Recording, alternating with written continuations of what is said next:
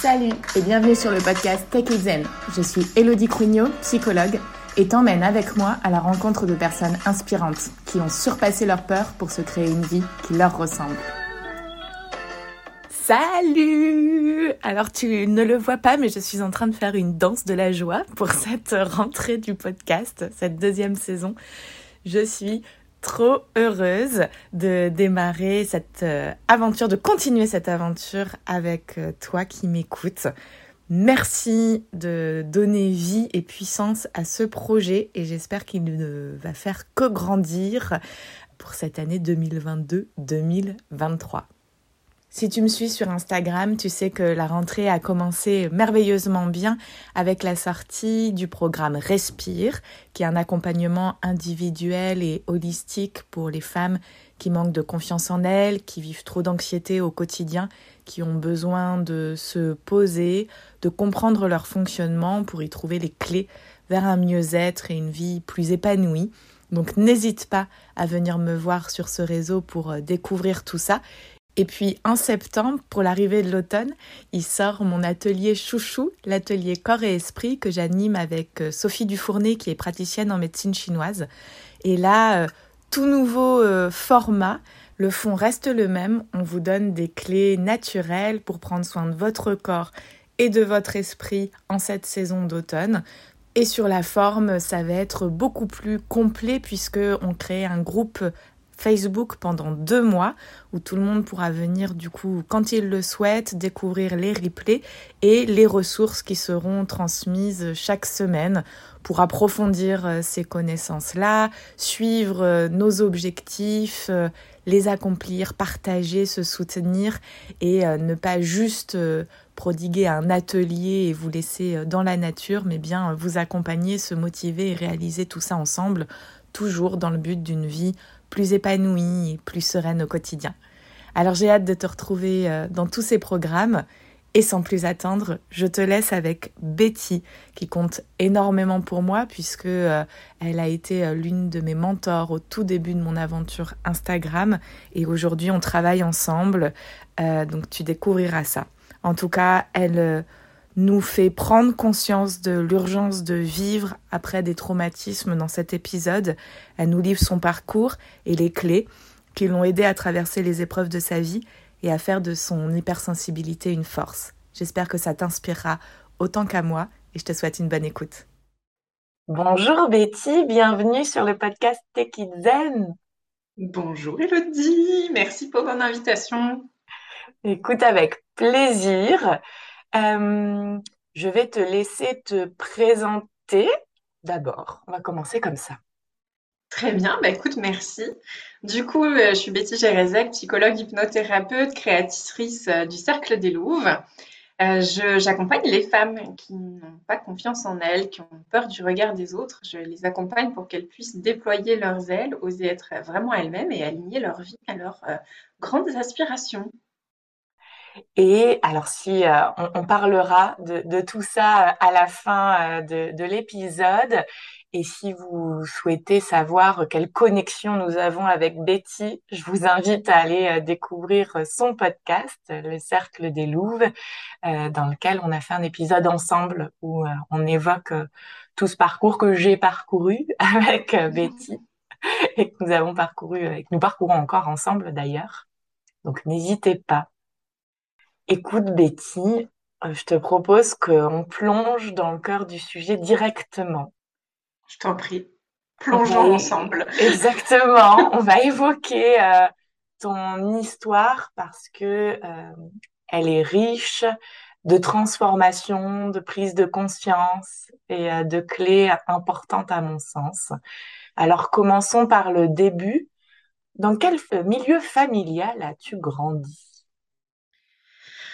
Euh, commencer par le début, début. Alors déjà, euh, je sais pas pourquoi c'est le truc qui me vient, mais euh, je pense que c'est important parce que je sais que tu as une audience quand même. je pense qu'il y a beaucoup de femmes qui t'écoutent. Et le, pour moi, le début, c'est limite, tu sais, c'est vraiment la vie intra-utérine. notre histoire, elle, commence avant même qu'on soit dans le ventre de notre mère, nos, nos parents qui nous désirent, qui nous imaginent ou pas si on a un bébé surprise, mais en tout cas qui peut-être, voilà, notre histoire elle commence avant et c'est rigolo parce que j'en parlais avec une, une consoeur euh, qui est spécialisée dans ce domaine-là et on avait une discussion l'autre jour à propos de, notre histoire, etc. Et je me suis rendu compte que euh, moi, je suis, la, je suis la petite qui ne devait pas exister. Déjà parce que je n'étais pas prévue et que en plus, euh, j'étais un bébé dans le ventre de ma maman qui ne se développait pas. On disait tout le temps à ma maman, elle va pas naître, elle va pas naître, elle est trop petite j'ai trouvé ça euh, tellement euh, parlant parce que euh, finalement, combien d'entre nous, on peut se sentir petite ou pas assez, etc. Et je pense que dès le début, je suis venue m'incarner sur Terre pour venir dépasser ça. De je, suis assez, je, peux être grande, je peux grandir, je peux prendre ma place, etc. Et ma mère, euh, elle disait tout le temps qu'en gros, j'étais une guerrière, quoi, parce que euh, je m'étais accrochée, je suis née, euh, je suis née plutôt en bonne santé. Donc, donc voilà, et je crois que, bah, écoute, ça, ça, ça, pose bien le tableau de toute l'histoire qui suivra après. Et oui, tout à fait. Et du coup, bah, écoute, euh, j'ai une histoire euh, familiale, j'ai envie de dire un peu classique. Hein. C'est-à-dire que j'ai mon papa, ma maman, euh, qui sont restés ensemble, même s'ils ont traversé aussi leurs défis de couple. je pense comme tous les couples sur Terre. J'ai un grand frère. donc moi, je suis arrivée trois ans, après lui. Et je suis arrivée dans un contexte effectivement où mon frère était malade.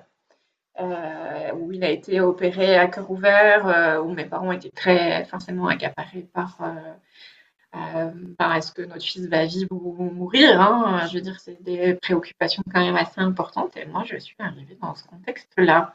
Mmh. Voilà. Prends ta place parmi tout ça. Bam Allez, tu vas t'aimer, tu vas commencer maintenant. Exactement, dès le départ. Et alors, du coup, quelle petite fille tu étais par la suite? Écoute, c'est là, et ça, fait chaud au cœur parce que quand on regarde le parcours qu'on a fait, euh, donc moi, j'étais une petite fille très sensible. Je pense que tu m'as pas invitée pour rien. très émotive intérieurement, euh, très connectée. C'est-à-dire que je crois que du plus loin que je m'en souvienne, j'avais des intuitions, euh, je me sentais très connectée aux émotions des autres. Euh, je ressentais tout intensément. Et j'avais des questions existentielles sur le monde, sur la vie, sur la mort. Quand j'étais petite, le soir, euh, j'allais voir ma mère et ça lui prenait des heures. Elle me raconte, je, lui, posais des questions philosophiques qu'elle ne savait pas répondre. Et donc, j'étais en maternelle et j'ai ce souvenir hein, qui n'est pas très précis, mais en tout cas, je me souviens très bien de ce que j'ai ressenti dans mon corps où j'ai dit un truc à, mon institutrice du genre, on est en train de découper des monômes, et je lui dis, euh, mais madame, euh, euh, si, tous les, si tous les humains se tenaient la main, l'amour ferait le tour de la Terre. Et elle m'a répondu, Betty, c'est n'importe quoi ce que tu racontes. Et toute la classe s'est mise à rigoler. Du coup, moi, j'ai ressenti de la honte et j'ai intégré que ce que j'avais à dire, c'était pas intéressant, que c'était hors cadre Vraiment, ça, m'a suivi toute ma vie. Et que euh, valait mieux rentrer dans le moule pour euh, ne pas être exclu. Donc ça, ça m'a vraiment euh, poursuivi très très très longtemps. Je dirais même jusqu'à l'âge adulte.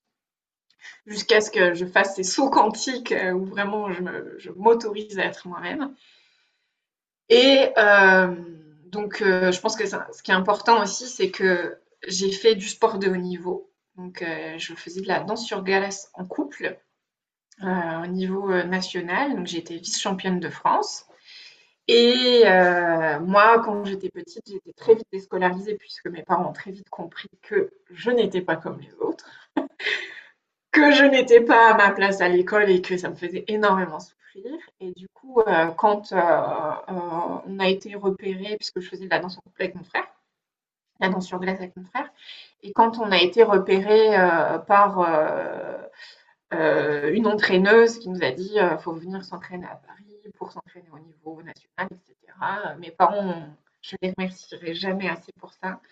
Ils ont vu une opportunité de sortir du cadre scolaire habituel. Parce qu'à l'époque, tu ne pouvais pas déscolariser tes enfants comme ça. Et du coup, bah, je suis devenue, je suis devenue patineuse à temps plein. je m'entraînais 5 heures par jour. C'était vrai jusqu'à il y a quelques mois, je ne me suis jamais, je ne m'étais jamais sentie aussi libre de ma vie, jamais autant moi-même. Et du coup, été déscolarisée, j'ai fait l'école à distance. Et ça, ça parmi les plus belles années de ma vie. Euh, en tout cas, c'était vrai jusqu'à il y a quelques mois. Peut-être je le raconterai plus tard. Et euh, ouais, je pense que ça m'a sauvée. Je pense vraiment que ça m'a sauvée parce que du coup, euh, j'ai évolué dans un milieu, alors certes, très compétitif. Hein, donc, il y a ces il y a ses inconvénients, uh-huh. te forge un caractère.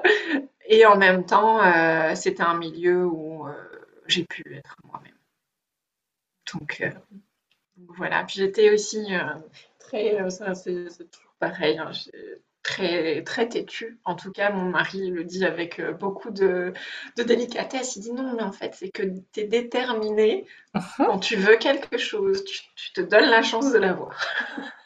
Bon, derrière, on peut entendre têtu aussi. On peut entendre, mais effectivement, ça, se ressent dans ton parcours, cette détermination. Il n'y a pas de doute. ok, donc du coup, à ce moment-là, tu es euh, patineuse professionnelle.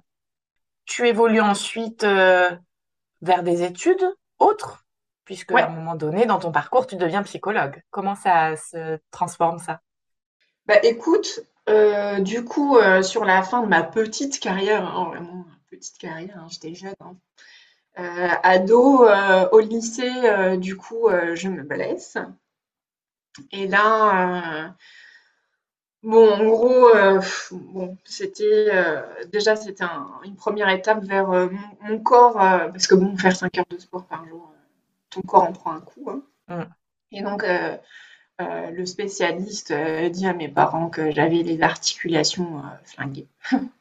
Voilà, euh, c'était pire chez mon frère, euh, à qui euh, on a carrément dit ben, si tu continues le sport de haut niveau, à 20 ans, tu es dans un fauteuil.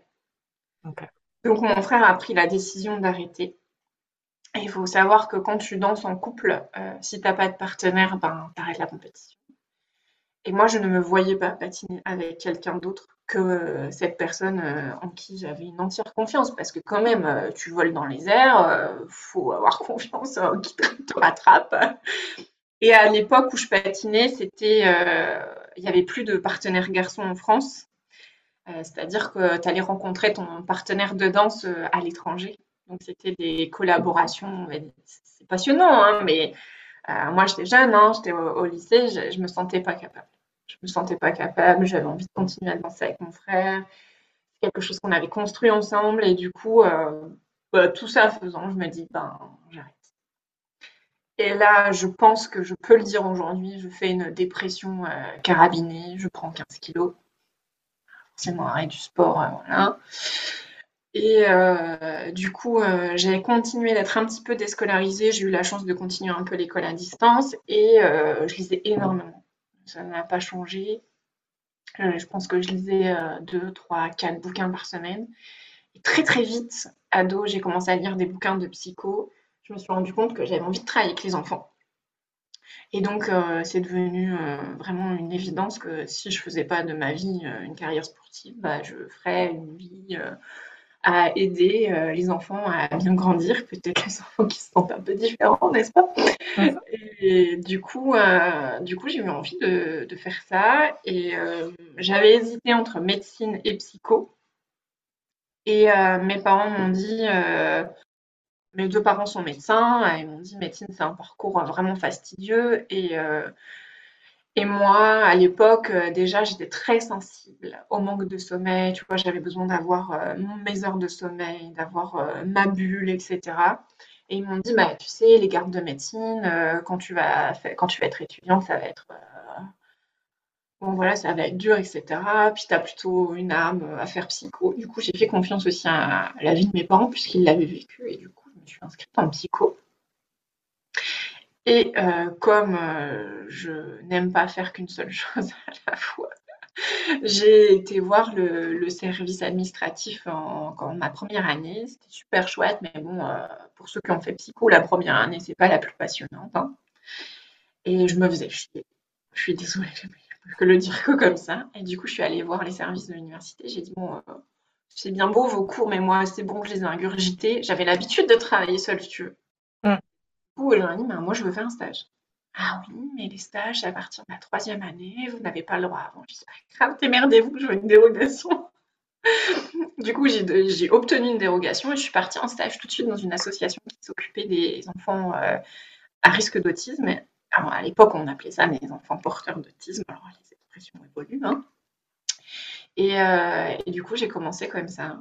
C'était euh, très, très, très, très, très, très formateur. Parce que du coup, tu fais le lien direct entre ce que, tu apprends, euh, le terrain, la théorie.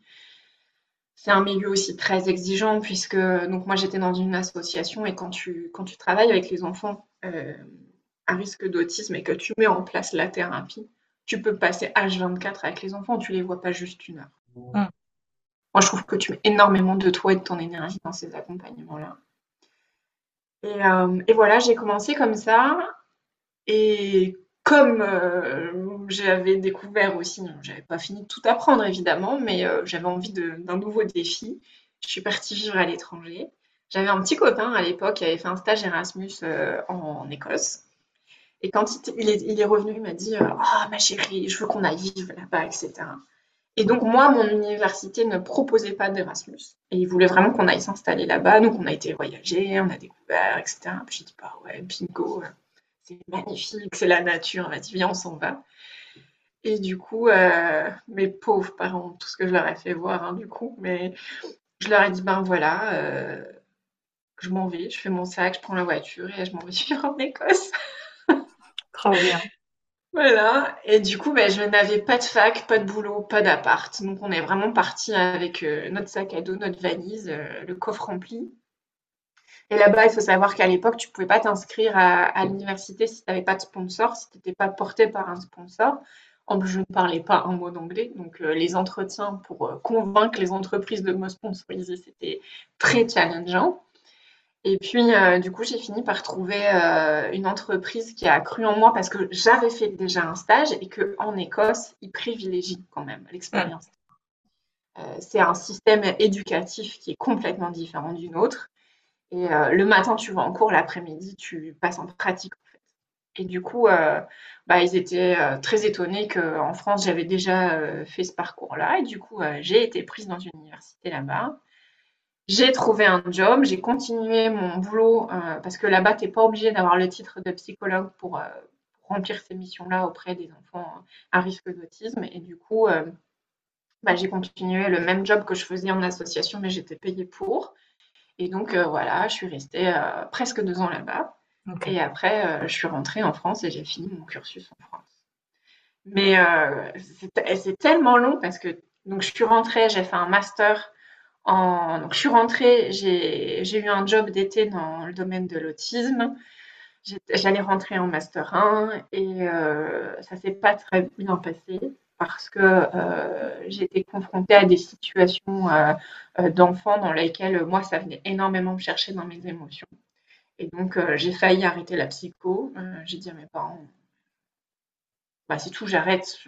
Qu'est-ce que je fous là Hein.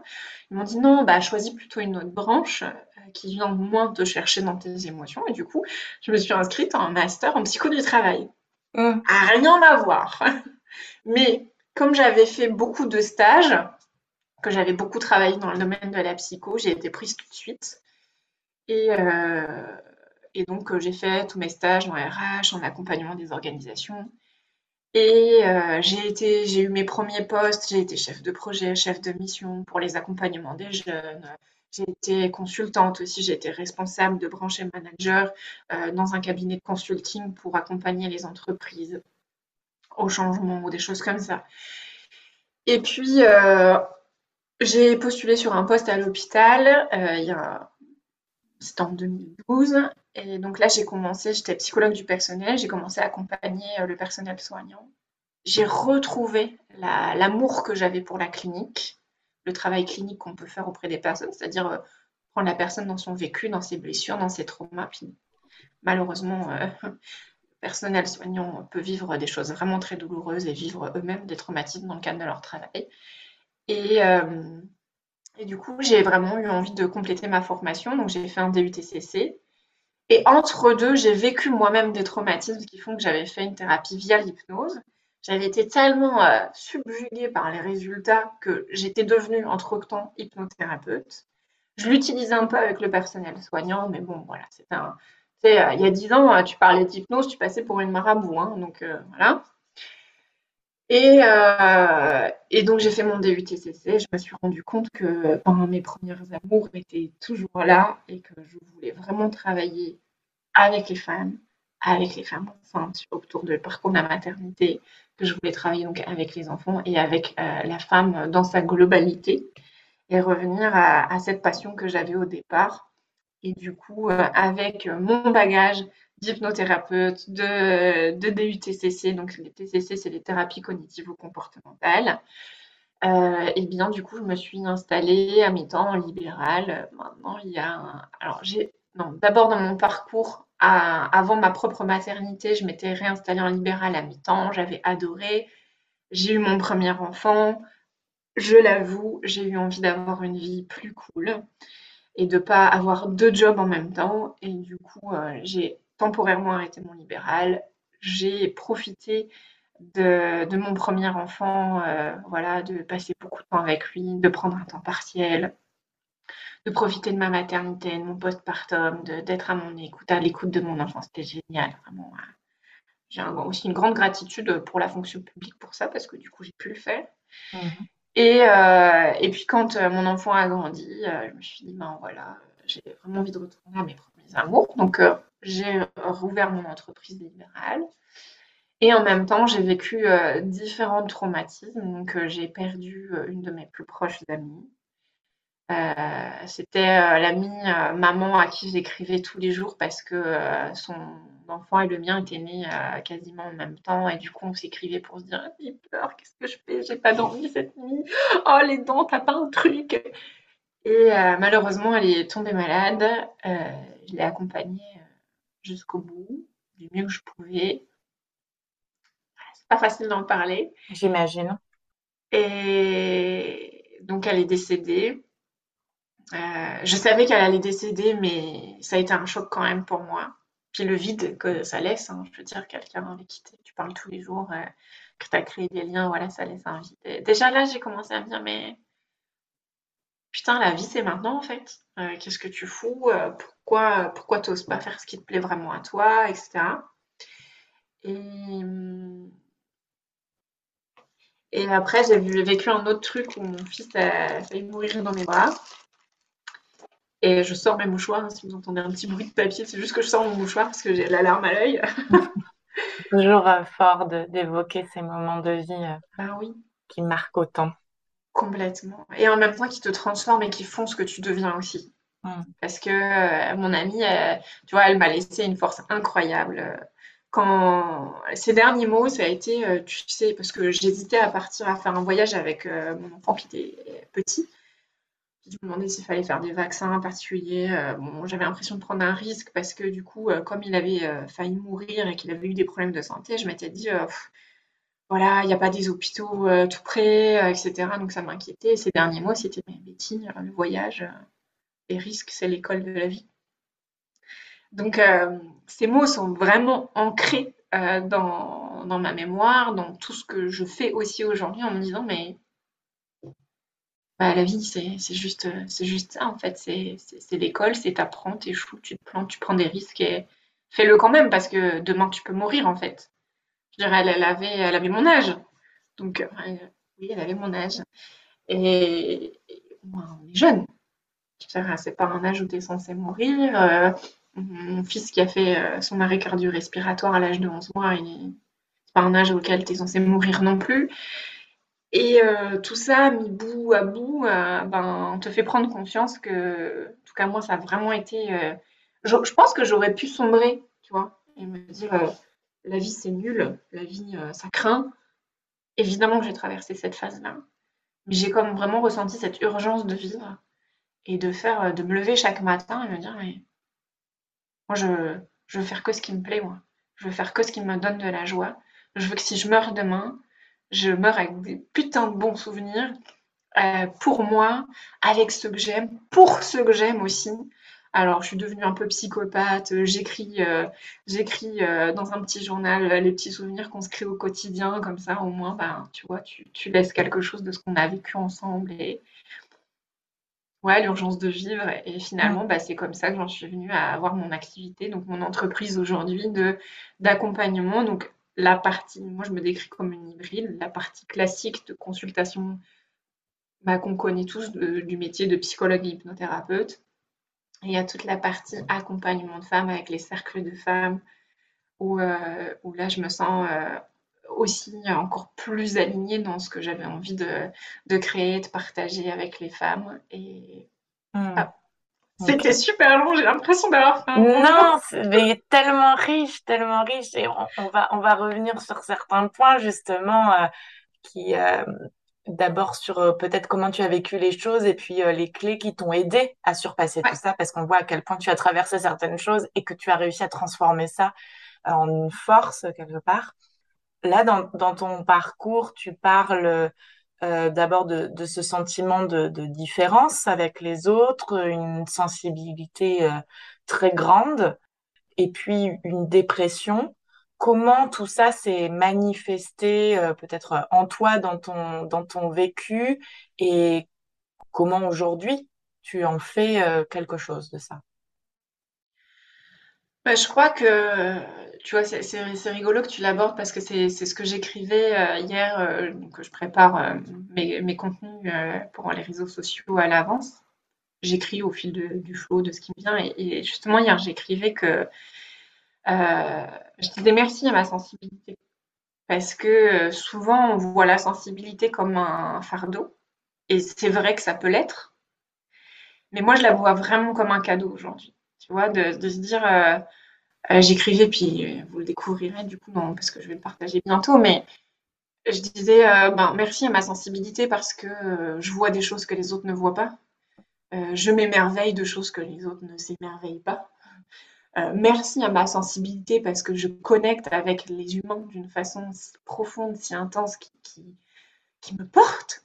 Merci à ma sensibilité de, de me permettre d'être créative, Merci pour tout ça, en fait. Merci à la sensibilité qui, font, qui fait que les, petits moments deviennent des grands moments.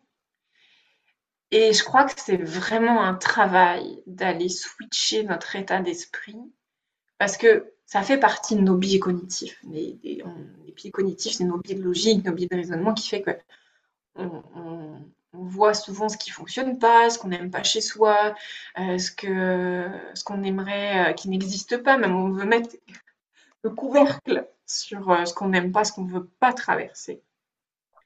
Et je crois que ce qui m'a toujours le plus aidé, c'est d'ouvrir le couvercle. C'est-à-dire, je, je, je, me mets nez à nez avec ce que je suis en train de dire. Je me mets, je me mets en face de mes émotions, en face et en phase de regarder ce qui est vrai, vraiment là. Parce que souvent, notre cerveau à court terme, il nous dit Oh là là, ça fait peur, hein, et on n'a pas envie de se sentir aussi triste que ça. Du coup, vas-y, referme la porte, comme ça, ce sera plus confortable. Le problème, c'est que ça te revient en pleine tronche, à un moment donné, et pas celui où tu voudrais que ça te revienne. Donc, le, plus gros travail que j'ai fait, et que j'essaye vraiment de transmettre, et c'est, c'est ce que j'appelle aller explorer ces zones d'ombre. C'est ta propre lumière, elle peut pas exister si tu n'es pas consciente des blessures que tu portes, que tu n'as pas pris le soin de soigner, de guérir, de voilà, de aller te mettre nez à nez avec tes zones d'ombre et, et de faire avec aussi. Parce que le but de notre vie, c'est pas qu'il n'y ait plus de zones d'ombre, c'est de continuer d'avancer même si elles sont là. Je crois que c'est ça. Là, ce qui me vient, je ne sais pas pourquoi, mais du coup, je le dis, je le dis comme ça vient. Euh, tu parlais tout à l'heure de cette détermination et j'ai ce sentiment que quand on a cette caractéristique-là de foncer, d'aller au bout, et qu'on a une forte sensibilité, notre vécu, eh bien, il y a un équilibre à trouver entre ne pas foncer tête baissée et se faire du mal parce qu'on va trop loin, trop fort, qu'on ne s'écoute pas suffisamment, et en même temps garder cette détermination qui peut nous servir dans les épreuves de la vie. Complètement. Ah je suis complètement d'accord avec ça. Et hier, je partageais en story euh, ma tronche après ma séance d'ostéo. Combien ton corps te parle, combien tes émotions te parlent, et que oui, tu peux savoir où tu as envie d'aller, ce que tu as envie de réaliser, mais que tu peux y aller aussi en prenant soin de, toi, en étant à l'écoute. Et ce curseur-là, il est tellement subtil entre je m'écoute, je prends soin de moi, mais je tombe pas dans la procrastination. Je fais pas parce que j'ai peur de faire. Et je suis tellement déterminée que je vais faire, je vais faire, je vais faire, je vais faire, mais je vais oublier d'être et de vivre. Et c'est vraiment un curseur très très sensible pour le coup. On peut basculer de l'un à l'autre. Et pour moi, c'est vraiment la conscience qu'on met sur ce qu'on est en train de vivre, ce qu'on est en train d'être, ce qu'on est en train de faire. De reporter sa conscience. Et c'est pour ça que j'aime tellement les états modifiés de conscience. Parce que tu ouvres tous tes canaux sensoriels, tu ouvres toutes tes ressources qui sont là en backstage, qui te, qui te permettent justement de remettre la conscience, de repérer où il en est, ton curseur, comment tu peux le rééquilibrer, le réajuster, puisque de toute façon, toutes tes ressources, elles sont déjà là. C'est juste d'aller remettre cette conscience-là. Oui, ça c'est essentiel à comprendre, c'est que tout est en nous et demande à être révélé. Pour ça, effectivement, il faut euh, ouvrir les portes, les fenêtres, soulever les couvercles, comme tu disais. passer le balai sous le tapis aussi. Hein. aussi. Et c'est c'est le cheminement d'une vie, mais ça vaut le coup parce que d'étape en étape, on découvre euh, des choses extraordinaires. Hum, ces épreuves dont tu as parlé, est-ce que avec le recul, tu vois les différentes euh, clés qui ont pu euh, vraiment te, marquer et t'aider?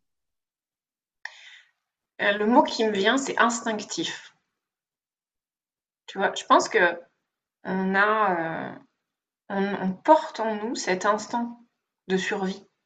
Toi, c'est dans nos gènes. Hein. Je veux dire, si tu penses à la préhistoire, euh, on, l'a tous, cet instinct de survie. Les bébés qui naissent, non. À peine ils arrivent sur Terre, ils ont l'instinct de survie. Et, je crois que vraiment, euh, dans ces moments-là, tu vois, c'est important ta question parce que dans ces moments-là, ce qui m'a le plus aidé, et c'est aussi pour ça que j'ai créé tous ces accompagnements, ce qui m'a le plus aidé, c'est les états modifiés de conscience. À chaque fois que j'ai vécu ces moments-là, je, repense à ma fausse couche, tu vois, j'en ai pas parlé tout à l'heure, mais euh, il y a un peu plus d'un an, j'ai fait une fausse couche à 11 semaines. Donc j'avais eu le temps, hein, de, j'avais envie d'annoncer ma grossesse à tout le monde, ben ouais, euh, ben non en fait. Et euh, ça a été une douleur si intense euh, j'avais envie de rester euh, en boule dans mon lit. Euh. Pourtant, j'avais déjà un premier enfant, mais c'est comme si ouais, j'avais envie de retourner, je sais pas, à la source de moi-même. J'étais en boule, je pleurais.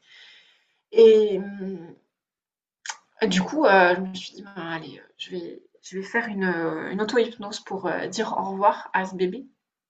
Parce que je sentais que c'était ce qui, ce qui, ce qui faisait sens. Et je suis partie dans une hypnose, dans une transe tellement profonde, où j'ai pu visualiser cet enfant, j'ai pu lui dire des choses, j'ai reçu des messages de cet enfant aussi qui donnaient du sens à pourquoi cette grossesse, elle n'avait pas été au bout. Euh, j'ai pu vivre tellement d'apaisement dans ce moment que j'ai partagé avec cet enfant. J'ai pu mettre de l'amour, de la lumière pour lui dire au revoir. Et, pendant cette transe, euh, je, me souviens qu'après, euh, j'étais trempée de larmes, mais c'était beau en même temps, c'était triste c'était beau. Et, je me souviens de cette phrase dans ma tête où je me suis dit, mais comment font les autres qui n'ont pas ces outils-là? Je me suis dit, mais c'est ça, c'est ça, c'est vers là que je dois aller parce que je crois que on en discutait quand on a enregistré le podcast qu'on a fait ensemble sur le cercle des Louves. je me suis dit, mais en fait, tout le monde devrait avoir ces, outils. Or, on ne les apprend pas à l'école. Nos propres parents et leurs propres parents n'avaient pas ces outils-là, donc on ne nous les a pas transmis. Si on ne nous les a pas transmis, on ne pourra pas les transmettre aux générations futures. Donc, euh, let's go, show must go on, et c'est ce que je dois transmettre aux autres. Donc, vraiment, je dirais qu'une des choses qui m'a le plus aidé, c'est ça, c'est d'aller chercher les bons outils. Alors peut-être que pour vous, ce sera autre chose. Peut-être que je sais que j'ai certains patients euh, qui, adhèrent vachement à la cohérence cardiaque, à la méditation, euh, à la danse, au chant, euh, etc. De trouver le truc qui vous aide, qui vous met du baume au cœur, qui vous permet d'accéder plus facilement à vos ressources. Et, et aussi de se rappeler que toute souffrance, même la pire, elle est temporaire. Ça va passer. Même des fois, juste en laissant faire la vie, ouais. Hmm. Hmm. Dans ton parcours, enfin dans tes accompagnements plutôt, tu parles aussi beaucoup d'autocompassion.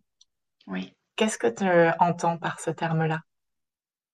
Alors, l'autocompassion, c'est euh, euh, à l'origine euh, Paul Gilbert qui est un, psychologue-chercheur, qui a vraiment beaucoup étudié le sujet. Et après, tu as Christine Neff qui a un peu pris le, relais de ses travaux.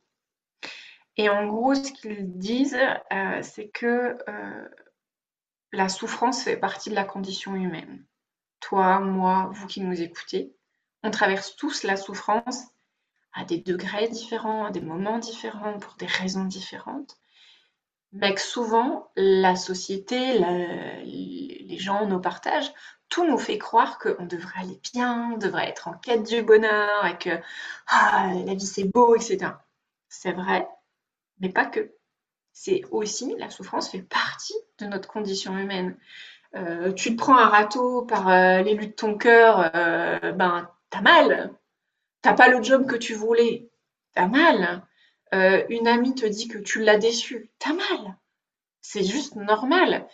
Et l'autocompassion, c'est à la fois bah, d'accepter que la souffrance, elle fait partie de la vie, de remettre de la conscience dessus, d'aller regarder que je suis en train de souffrir, parce que si je ne le fais pas, je mets juste le couvercle et ça va me revenir en boomerang. La deuxième, c'est ce lien d'humanité avec les autres, c'est je suis pas la seule à souffrir. Euh, j'ai des potes qui se sont pris des râteaux, qui l'ont super mal vécu. Euh, j'ai des gens autour de moi qui n'ont pas eu le job de leur rêve, euh, qui ont eu du mal à le digérer. C'est juste normal, on souffre tous. Et se rappeler que je ne suis pas la seule ou le seul à vivre ce que je suis en train de vivre, ça permet de remettre de, de la compassion sur ce que je suis en train de vivre, de la conscience, de l'humanité. Et la troisième chose, c'est d'aller développer cette chaleur, cette compassion, cette bienveillance envers nous-mêmes.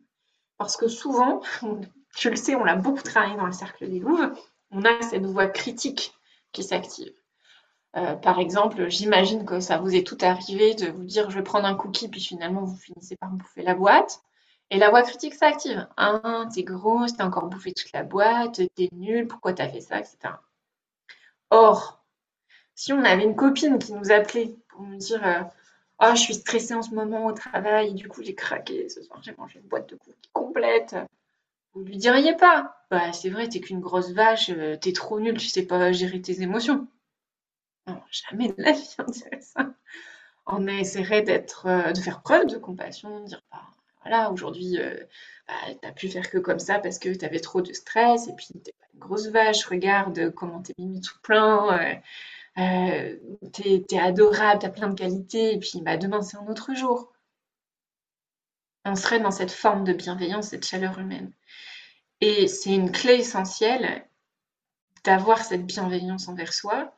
C'est pas forcément d'éliminer notre voix critique parce qu'elle nous vaut du bien, et ça, on passe tellement, tellement de séances dans le cercle des loups à comprendre ça, c'est difficile de faire court aujourd'hui, mais de comprendre la fonction qu'elle a, cette voix critique, comment elle peut nous aider, comment on peut l'utiliser, comment on peut en faire une force, et développer le travail avec le dialogue avec cette voix chaleureuse compatissante qui va venir parler à notre voix critique, qui va venir finalement équilibrer le système, qui va permettre de réajuster notre curseur, qui va apporter de la douceur aussi dans notre quotidien.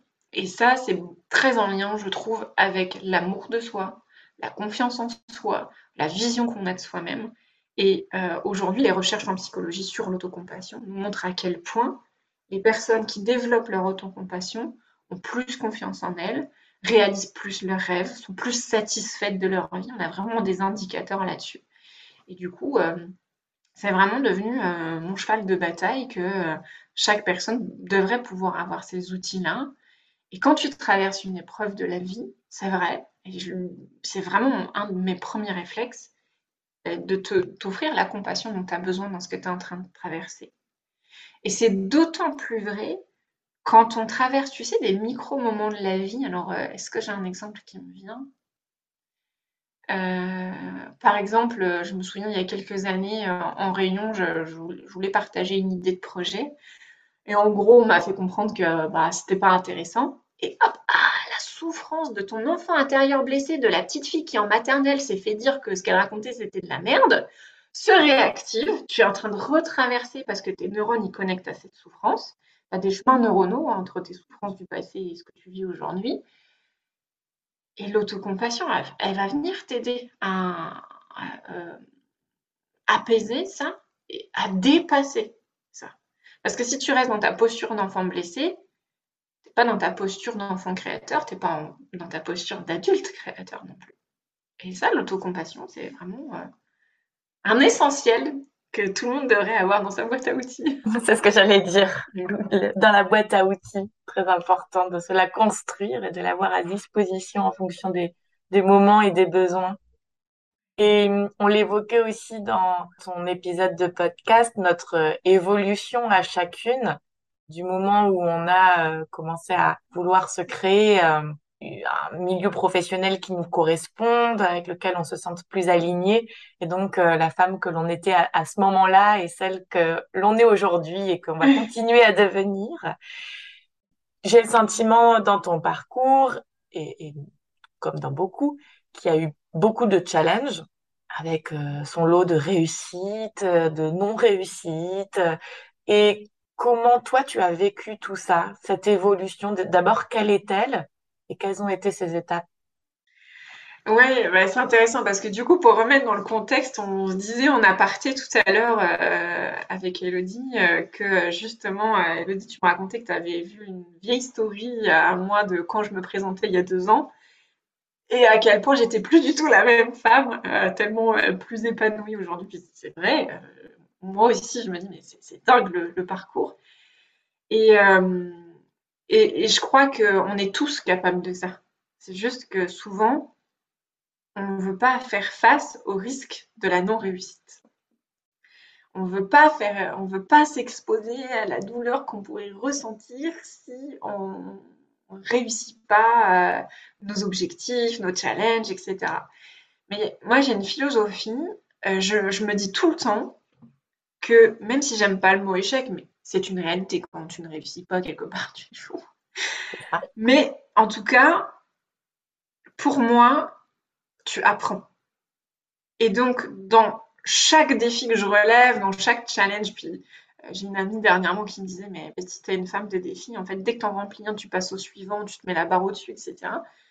Elle a raison. Euh, ça, bref, ça, mais bon, euh, je suis ancienne sportive de haut niveau, donc ça s'explique aussi. Hein. J'ai été un peu formatée comme ça et du coup, je suis très vigilante à parfois ralentir, revenir à moi, à mes besoins du corps, etc. Euh, et du coup, euh, pourquoi je raconte ça? Parce que euh, on peut, on peut à la fois ne pas vouloir traverser ça, mais en même temps, pour moi, il n'y a pas de réels échecs. C'est juste qu'est-ce que tu es en train d'apprendre, même si ça fait hyper mal. Tu vois, là dernièrement, euh, je me suis lancé un, je me suis lancé un petit défi. Euh, on m'avait contacté pour un gros événement il y a un an euh, à Paris pour donner une conférence et puis ça avait été annulé avec le Covid et du coup j'ai rappelé, j'ai vu que ça avait été programmé, j'ai dit hey, coucou, bah, je suis toujours dispo, etc. Et on m'a dit bah là c'est programmé, on n'a plus besoin de toi. aïe. Ça fait mal. Aïe. bon, ok ben merci quand même. La voix critique s'allume. Pourquoi on n'a plus besoin bah, évidemment. de moi pourquoi est-ce que mon travail il est plus bon, est-ce que je suis pas sur la bonne voie, etc. oui, la voix critique, elle s'allume. Alors moi, je chiale, hein, je suis très émotive. Donc d'abord, je chiale, après, je réfléchis.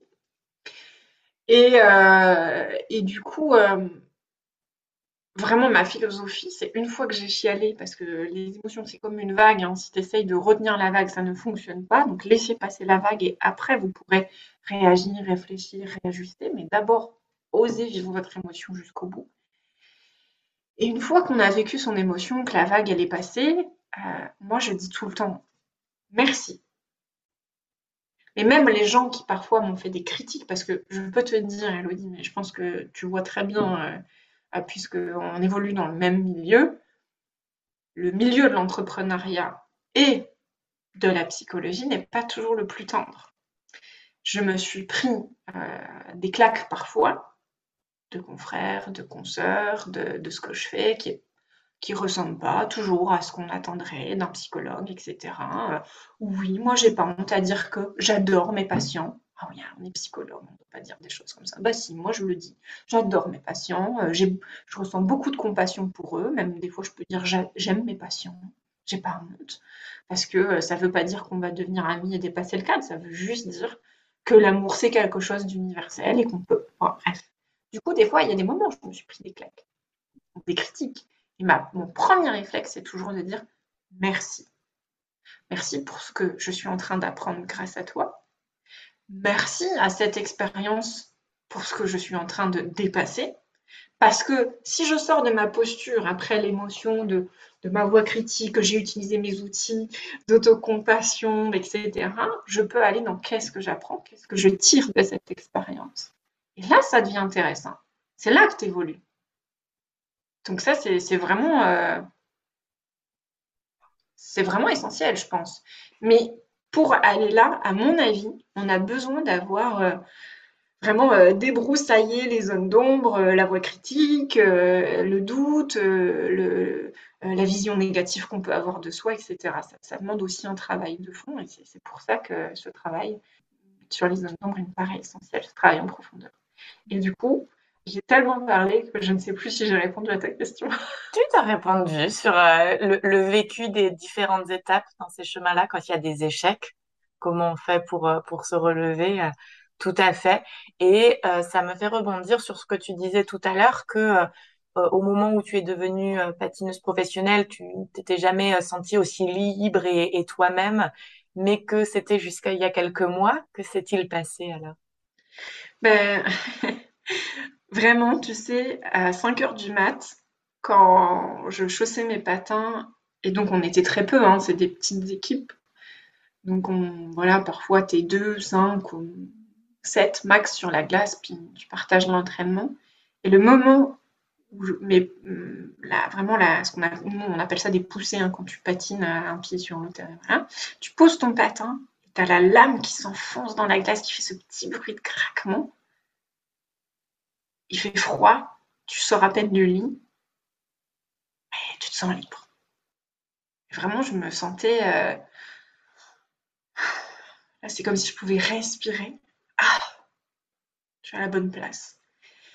Et euh, à travers tout mon parcours, où j'ai un peu aussi, tu vois, mon parcours, il n'est pas linéaire. Hein, je, pense même que ça n'existe pas, l'évolution linéaire, c'est pas, pas humain. Et, j'avais perdu, quand j'ai arrêté le patinage, j'avais perdu cette sensation de liberté, même si j'avais de la joie dans ce que je faisais. Je me sentais pas. Je fais ce geste que vous voyez pas, où vraiment j'ai le, le, le cœur, le chakra du cœur qui s'ouvre. Il y a tout qui s'ouvre, tu respires.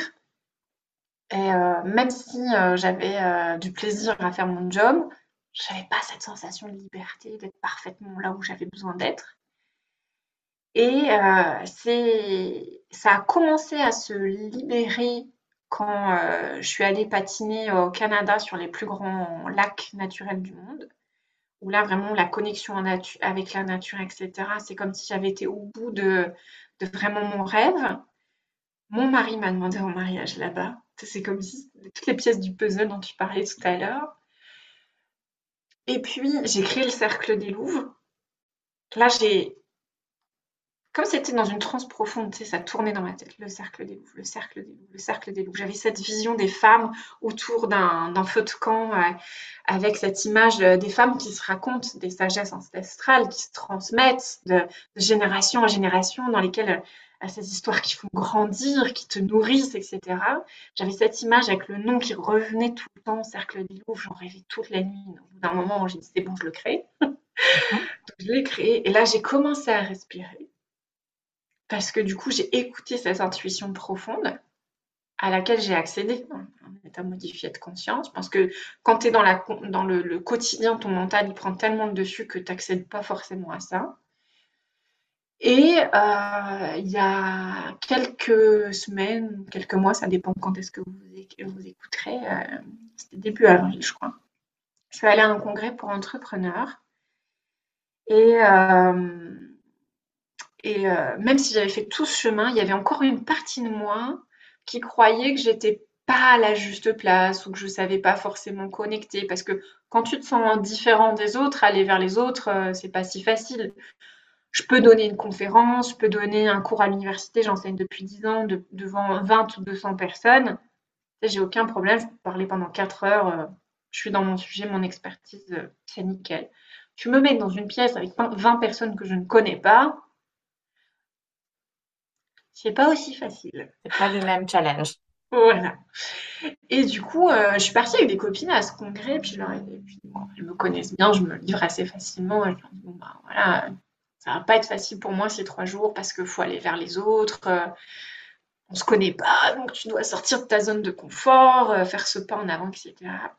Et donc, comme je suis une femme déterminée, j'y vais avec mon objectif. Donc, je sors de ma zone de confort, j'essaye de connecter tout en respectant mon besoin. Tu vois, il y a un moment où euh, c'était trop pour moi avec ma sensibilité au bruit, etc. Euh, j'ai zappé euh, une ou deux conférences, je suis allée me balader dans un jardin en plein Paris parce que j'avais besoin de me reconnecter à la nature et dans ma bulle. Donc voilà, ce fameux curseur. Et puis, il y avait un cocktail à la, fin des trois jours et comme j'avais connecté avec les gens, puis que de toute façon, par ailleurs, euh, dans le domaine de l'entrepreneuriat, j'adore connecter, ça c'est facile pour moi, euh, les podcasts, les conférences, les ateliers en ligne, les partenariats, euh, c'est génial, je trouve, on rencontre tellement de personnes inspirantes. Et je me suis vue présenter plein de gens à mes copines. Et là, mes copines m'ont regardé droit dans les yeux, elles m'ont dit, tu te fous de notre gueule. Comment tu peux encore avoir la croyance limitante que tu ne sais pas connecter avec les autres. Bon, peut-être qu'elles ont raison.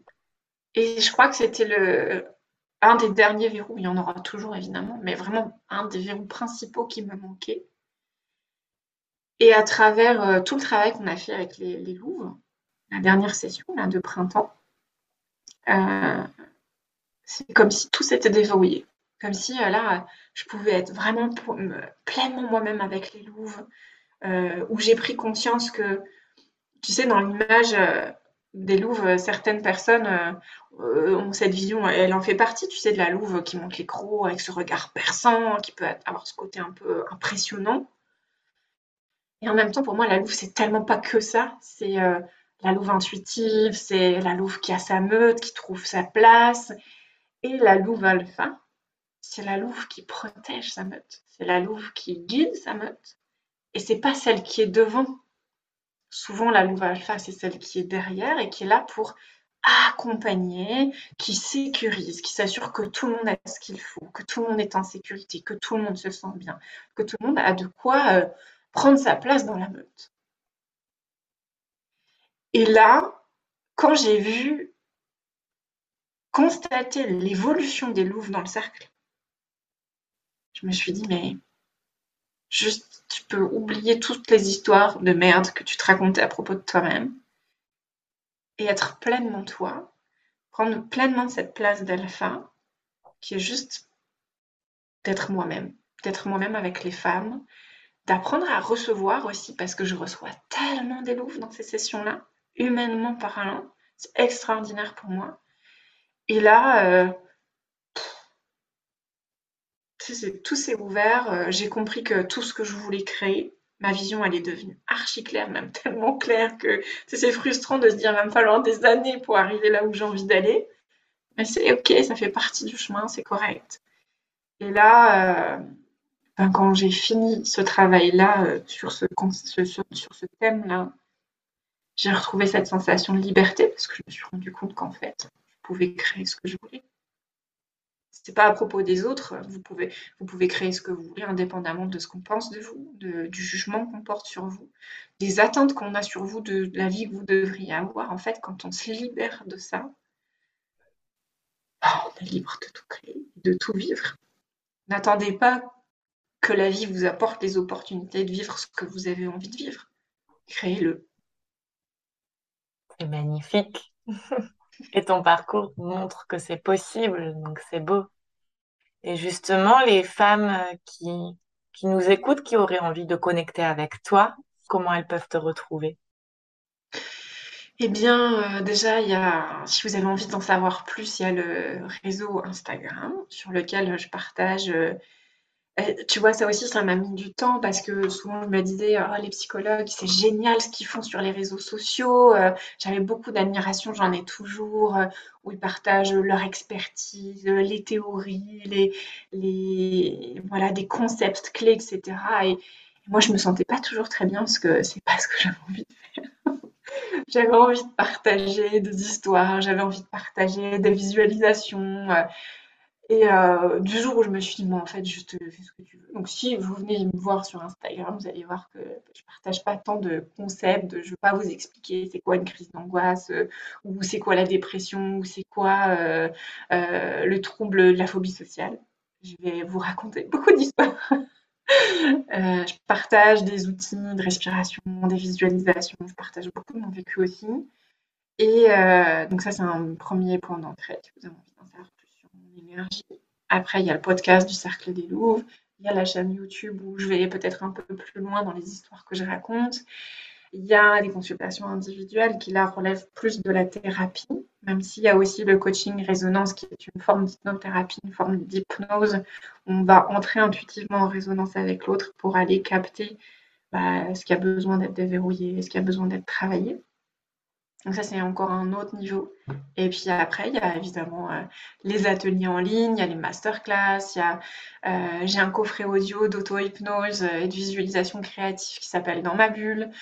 Il y a le programme Libre et Confiante, c'est avec celui-là que j'ai, travaillé j'ai commencé, où il y a tout un programme avec euh, plein d'exercices pour travailler sa confiance en soi. Et puis après, évidemment, il y a les cercles de femmes. Donc il y a le cercle des Louvres qui s'adresse aux femmes qui veulent vraiment aller à la rencontre d'elles-mêmes, de rencontrer leur moi profond, qui ont envie d'aller débroussailler ces zones d'ombre pour vraiment déployer leurs aides. Et il y a le cercle des femmes, le tout nouveau cercle, Love Business, euh, qui s'adresse pour le coup aux entrepreneurs, euh, pour les entrepreneurs qui ont envie d'aligner justement le message de leur entreprise à qui elles sont, leurs grandes idéaux, leurs grandes aspirations, parce que pour avoir travaillé avec beaucoup d'entrepreneuses en individuel, je me suis rendu compte que souvent ce qui empêche l'expansion de notre propre entreprise, c'est la vision qu'on a de soi-même, c'est les freins qu'on se met, euh, la peur du regard des autres. Puis c'est quand on est entrepreneur, on est très seul. C'est un métier dans lequel on doit, avoir 10 000 métiers. Et du coup, on peut se disperser, on peut avoir du mal à garder euh, euh, des actions qui sont cohérentes avec notre vision. On peut avoir le syndrome de l'imposteur, de ne pas se sentir légitime, de ne pas oser vers cette liberté-là. Et du coup, bah, ça, c'est un nouveau cercle qui ouvrira aussi en septembre. Magnifique. Que de beaux projets, de belles offres. En tout cas, euh, merci. Merci vraiment pour euh, ce partage. Avec plaisir. Merci à toi. Très, très, très riche. Et je suis heureuse parce que vraiment, on voit à quel point euh, c'est possible de cheminer, de s'ouvrir, de traverser euh, les épreuves et de, les transformer. Et à quel point ça nous tient à cœur toutes les deux de transmettre ça, à la fois de par notre vécu, notre expérience et en même temps euh, par nos formations, notre expertise. Et je trouve que ça fait un, un beau mélange et, euh, et c'est magnifique de nous voir euh, nous euh, nous épanouir dans ce qu'on fait de plus en plus, trouver notre place et transmettre ça pour le permettre à, d'autres femmes. Donc c'est un beau projet et une belle communauté qui, se crée autour de tout ça. Je trouve ça vraiment magnifique. Ouais, je suis persuadée qu'en étant nous-mêmes, on transmet aussi un autre message au monde, on offre d'autres possibilités aussi. Et, ben, merci à toi, Elodie, pour faire voyager ce message-là. Avec grand plaisir. Écoutez, je vous souhaite une bonne journée ou une bonne soirée, selon quand est-ce que vous nous écoutez. Et n'hésitez pas à venir nous voir sur nos réseaux, à échanger, parler, à nous montrer euh, si euh, vous avez été touché par le discours, par un petit like euh, ou des partages ou des commentaires. vous savez à quel point ça compte énormément pour nous et ça nous aide dans, dans tout ce qu'on fait. Donc vraiment, n'hésitez pas, on est disponible pour ça. Et je vous souhaite une belle continuation à toutes. Merci d'avoir écouté cet épisode jusqu'au bout. Si vous appréciez ce programme, n'hésitez pas à le soutenir de manière totalement gratuite en le partageant autour de vous, en vous abonnant et en laissant un avis. Je vous dis à très vite pour une vie plus zen au quotidien.